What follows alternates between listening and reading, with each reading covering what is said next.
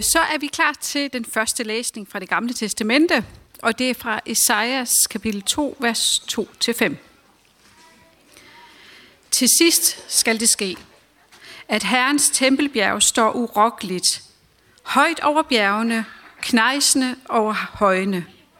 Alle folkeslag skal strømme, strømme dertil. Talrige folk skal drage afsted og sige, Kom, lad os drage op til Herrens bjerg, til Jakobs Guds hus. Han skal vise os sine veje, og vi vil gå på hans stier. For belæringen udgår fra Sion, og Herrens ord fra Jerusalem.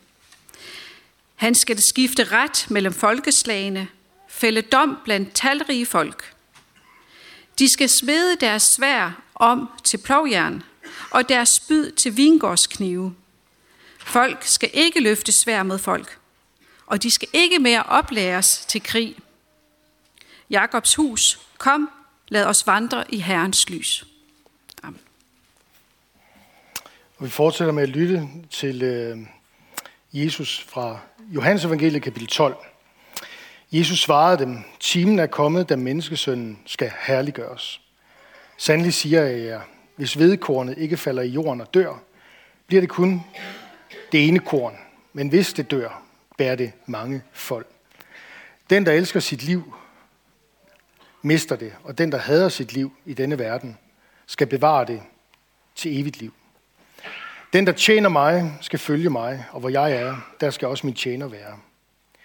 Den, der tjener mig, ham skal faderen ære.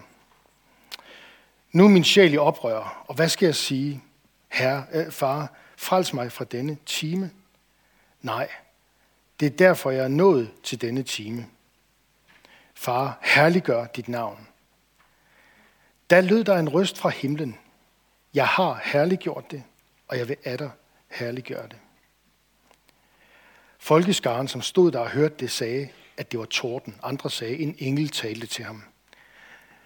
Jesus sagde til dem, den røst lød ikke for min skyld, men for jeres. Nu fældes der dom over denne verden. Nu skal denne verdens fyrste jages ud.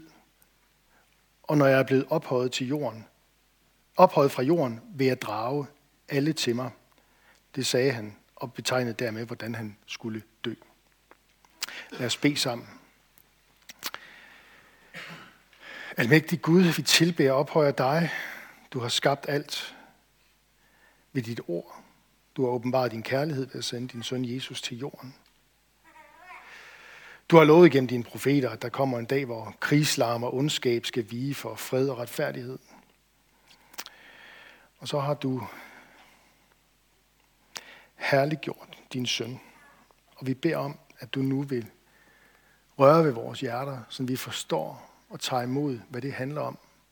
Så vi glæder os over at være kristne. Amen.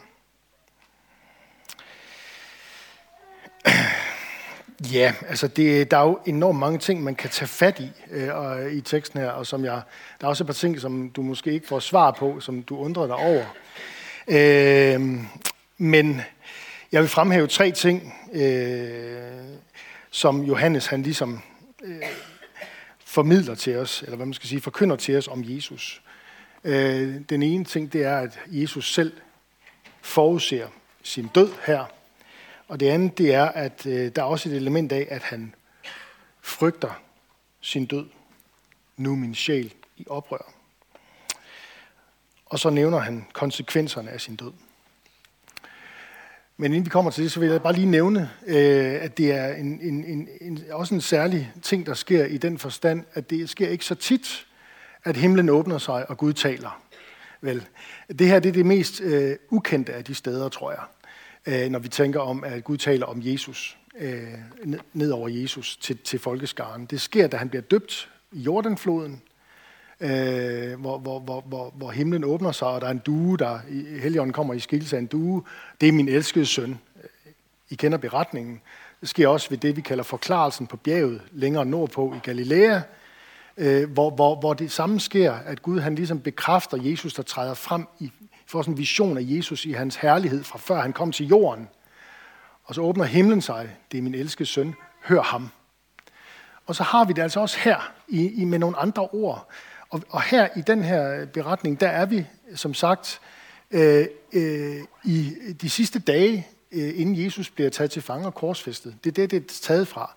Så vi, vi befinder os i Jerusalem, i, i, på tempelpladsen et sted. Så det her med, at himlen har åbnet sig, og Gud har talt noget, så at mennesker har kunne høre det, det er altså også sket øh, der i Jerusalem engang.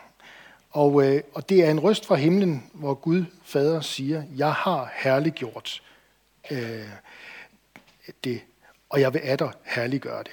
Han taler om sit eget navn, som han har herliggjort, og han vil atter herliggøre det. Jeg har allerede gjort det.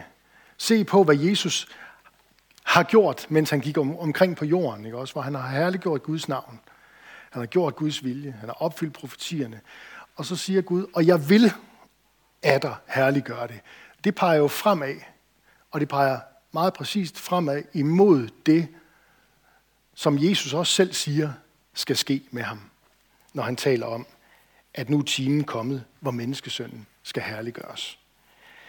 Det er jo det første. Jesus han forudser sin egen død med ordene. Timen er kommet, hvor menneskesønnen skal herliggøres. Uh, der var en præstekollega, der gjorde mig opmærksom på, at uh, det er en lidt anden form for herliggørelse, end den vi så i søndags. Det her. Uh, jeg tror, at de fleste danskere ved, hvad de lavede, eller sad foran fjernsynet kl. 3 i søndags, ikke også? Og der blev udråbt en ny konge, og ordene de skulle falde på en helt bestemt måde. Alt var timet og tilrettelagt. Og øh, hvis nu statsministeren havde lavet sig inspirere af, af dagens evangelium i dag, så kunne hun godt have sagt sådan her, timen er konge, kommet, hvor kong Frederik den 10. skal herliggøres. Ikke også? Og så udråber vi et nifoldigt, hurra, hurra, hurra.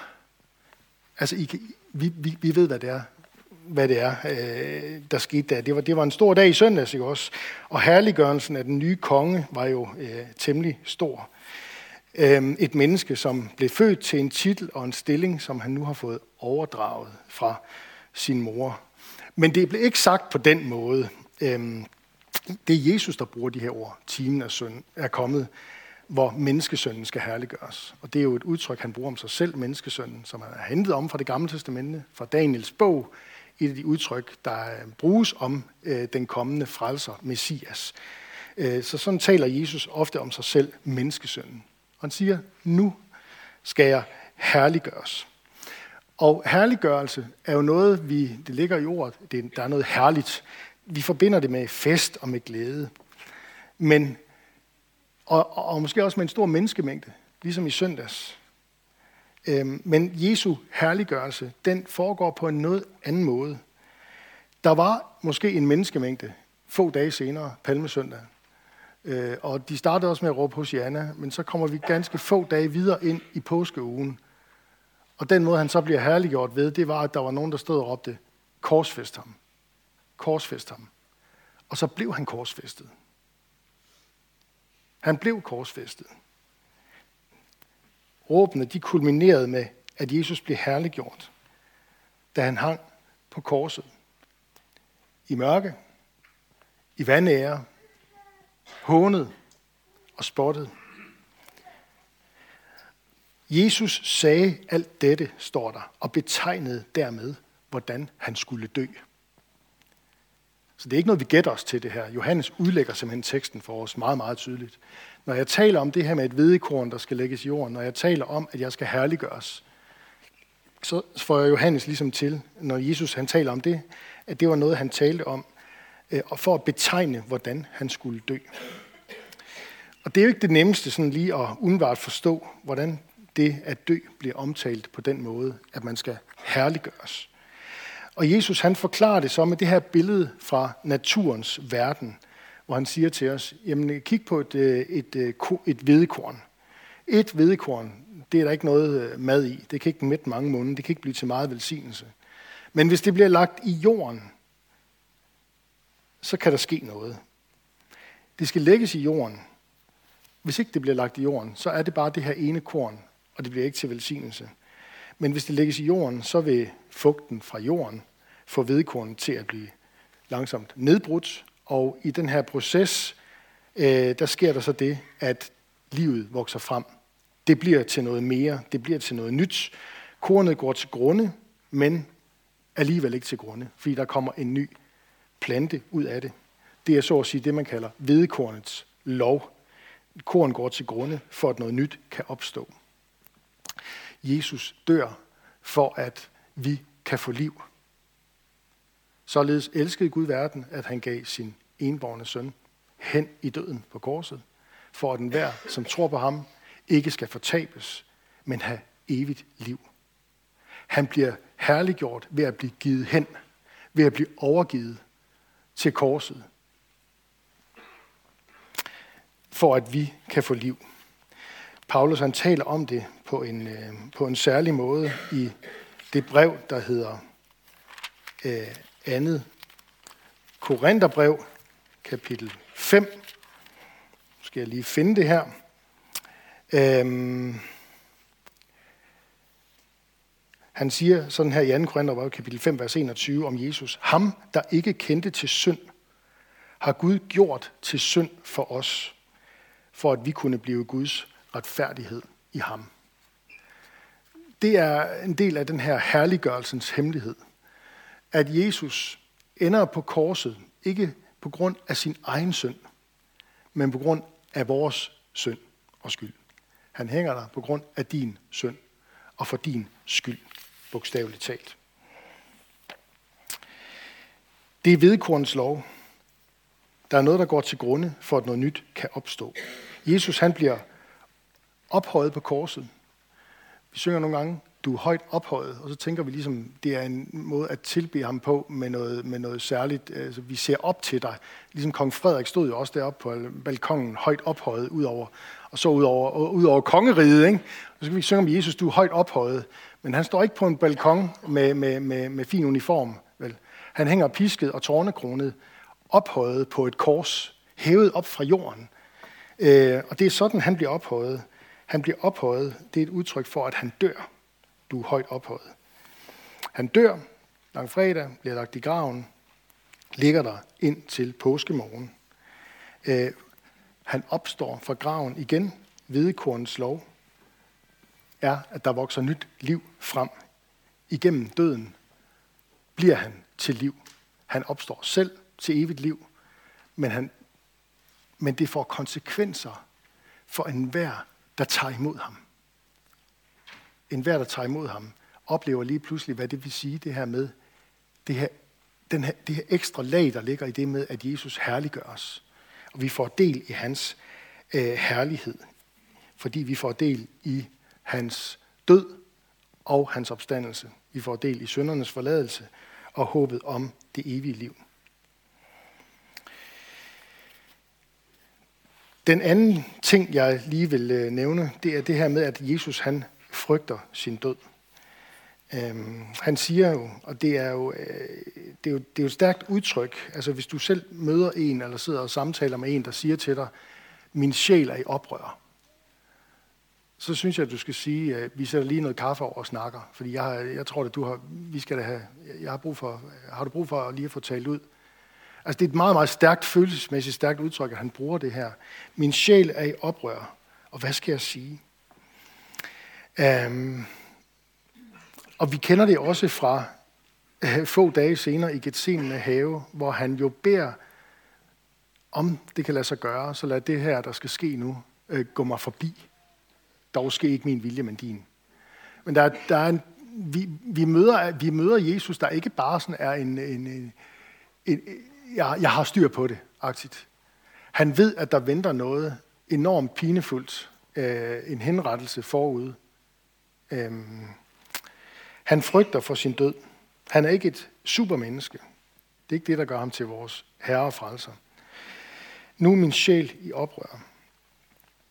Sådan, sådan sagde han.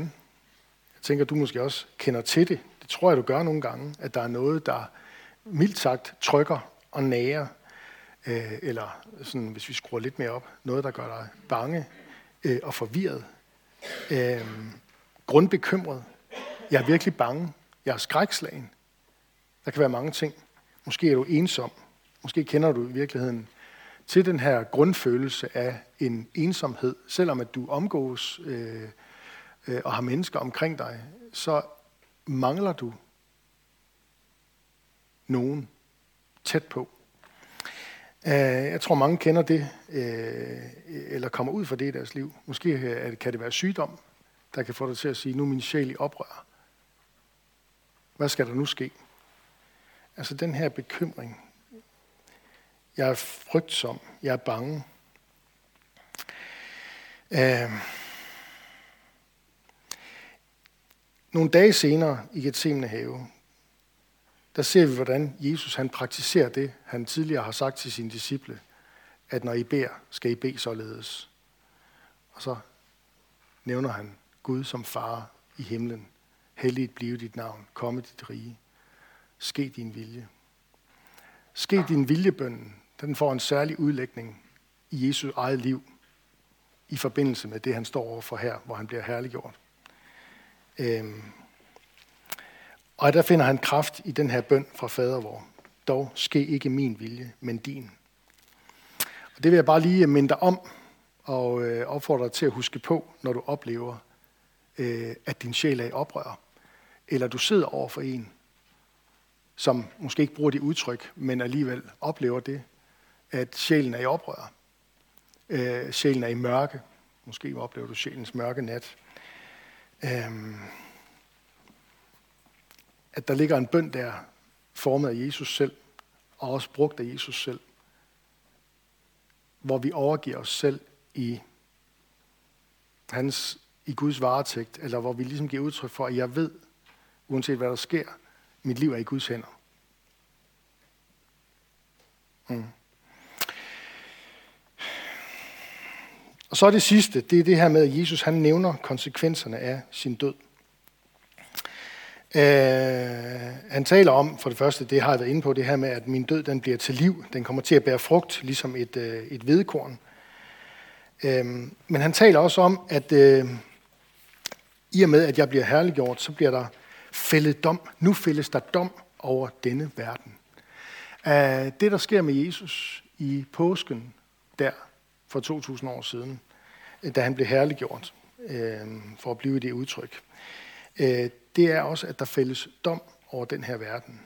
Jesu død er, og det kan være svært at se i øjnene, men det er en dom over ugudeligheden og afgudstyrkelsen i verden, i vores liv, i mit, i dit hjerte. Jesus han, øh, han taler altså om, at nu fælles der, nu, der følger også en, en dom med i det her. Det er Guds opgør med synden. Og Jesus han rammes selv af Guds vrede over uretfærdigheden og synden og afgudstyrkelsen og gudeligheden og mørket. Den rammes han af. Og det gør han. For at du ikke skal gå under, under Guds dom. Så tager han den på sig. Han bærer dommen, for at du kan gå fri. Hvornår har du sidst takket ham for det? Han nævner også det her med, at djævlen lider et nederlag. Det, som kan se ud som en sejr for Guds modstander, djævlen. Øh, han står og kigger på øh, i det, der sker der langfredag, at endnu et menneske glider ind i mørket og døden og tænker, det var så det, jeg fik bugt med endnu en. 100 ud af 100 er det lykkes med mig for, for den verden, vi lever i, er skabt af Gud, men den er også besat af djævlen. Og djævlen kan ikke se, at den befrielse, den frelsesplan, Gud har i vente for den her verden, den i virkeligheden kulminerer med, at Jesus bliver ophøjet på korset. Det kan djævlen ikke se. Øhm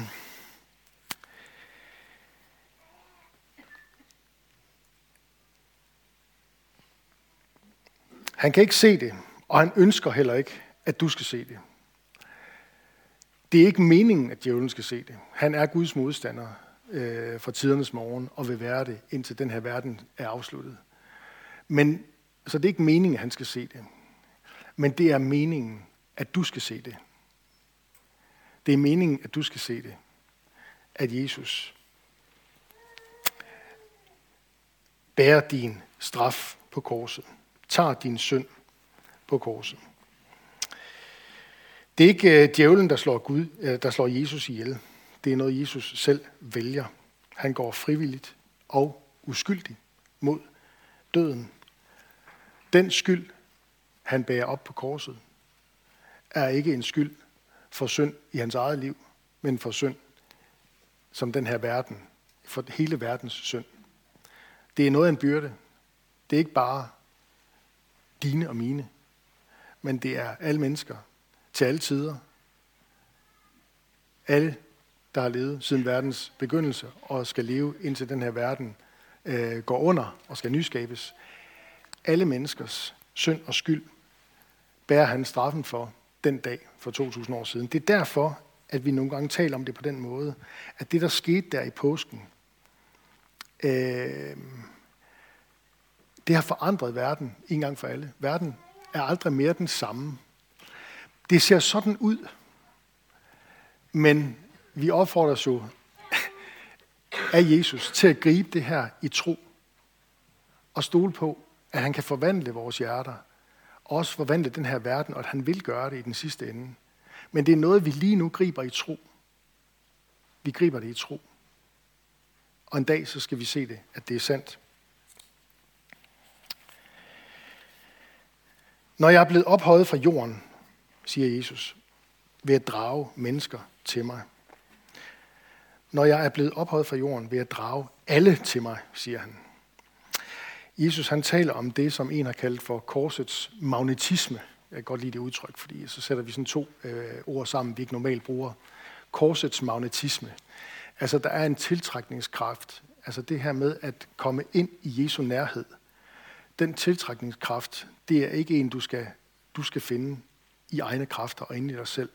Men det er en, du skal, at du skal så at sige overgive dig til den tiltrækningskraft, den magnetisme, der ligger i, at du hører det her budskab, det her befrielsesbudskab fra Jesus, fra din skaber og frelser, om at jeg har gjort alt, hvad der skal til, og jeg vil drage dig til mig. Når du retter dig mod Jesus, når du lytter til ham, til hans ord, eller sagt på den her måde, i mødet med Jesus, der kan du komme til at se, du kan komme til at mærke, og du kan komme til at erfare, at det han gjorde dengang, da han blev herliggjort, det gjorde han for dig. Han gjorde det for dig. Og det vil skabe en taknemmelighed indeni, som du kan få lov at tage videre i livet og lade smitte til glæde for andre mennesker. Når jeg er blevet ophøjet fra jorden, vil jeg drage alle til mig. Det sagde han og betegnede dermed, hvordan han skulle dø. Lad os bede sammen. Jesus, vi beder om, at de her ord, vi har lyttet til dig, øh, fra, om fra dig, øh, må, må slå rod i vores hjerter, sådan at vi glæder os over, hvad det vil sige at være kristne. Glæder os over, hvad det vil sige at øh, være døbt til at tilhøre dig. Og kunne mærke en øh, tro spire indeni og vokse frem. Øh, tak fordi du har ligesom du selv, du blev plantet i jorden og, og, og, og i graven og, og gik ud af den tre dage senere og, og har forvandlet verden øh, for evigt, så planter du også øh, troen i os og øh, troens frø. Og øh, vi beder bare om, at øh, du vil hjælpe os med at, at nære det, sådan at den ikke, sådan det ikke dør ud. Sådan at vantroen ikke kommer og tager over, men giver sin fornyet tillid til dig at du er den, du siger, du er. Vi tager dig for fællesskabet omkring gudstjenesten her. Tak fordi vi kan mødes i frihed og tilbe dig. Udrust os med nådegaver til fælles gavn og opbyggelse. Og lad os at række ud over vores egne behov. Vi beder for menighedens børn, både de fødte og de ufødte. Beskærm du dem og lad dem få lov at vokse op i tro på dig. Vi beder for menighedens konfirmander og unge. Lad dem vokse i, i tillid til dig. Vi beder for ægteskaberne og de, som lever alene. Giv os din kraft over vores liv og samliv. Vi beder for Skærn by og omegn, at du, Jesus, må blive kendt, troet, elsket og efterfulgt, der hvor vi nu bor. Vi beder for vores menighedens åndelige vejleder, Sprint Ågaard Korsholm, velsign ham i hans tjeneste. Vi beder om, at du vil være nær hos alle, der er ramt af sorg, sygdom og lidelse. Giv os mod og mulighed for at være til stede og visdom til at lindre smerten hos hinanden. Lad os være stille et øjeblik og bede en bøn for et menneske eller en situation, der har brug for Guds hjælp.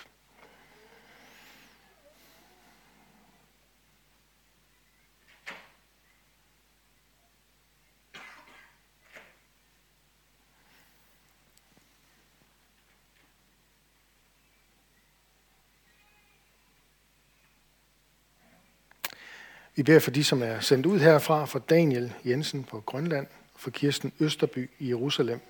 Velsign dem i deres øh, hverdag, i deres liv, i deres øh, gerning og tjeneste der. Vi beder for din kirke ud over jorden, særligt dem, som lever i verdens øh, brandpunkter og forfølges for dit navns skyld. Vi beder for den forfulgte kirke. Vi beder om, at øh, evangeliets lys må skinne blandt den her verdens muslimer, så de omvender sig og lærer dig at kende Jesus Kristus som den eneste sande Gud. Vi beder også for det jødiske folk og om fred i Jerusalem. Vi beder om, at du vil udgyde nådens og bøndens ånd over dem, som du har lovet. Vi beder for de folk og lande, hvor krigen raser og lidelsen hober sig op. Trøst de sørgende, helt de sårede, befri de bortførte. Beskyt de uskyldige og værveløse, og lad de skyldige og ansvarlige stå til regnskab. Lad der komme fred mellem mennesker og folk, og lad mennesker finde fred i dig. Vi beder om, at de gode nyheder om dig er der må få fremgang her i Danmark, i vores hjerter og i vort folks hjerte. Og vi beder for alle, der er blevet betroet magt og autoritet, hjælp dem og os til at værne hinanden imod uret og vold, og kom så snart og gør alting nyt. Det beder vi om i dit navn. Amen.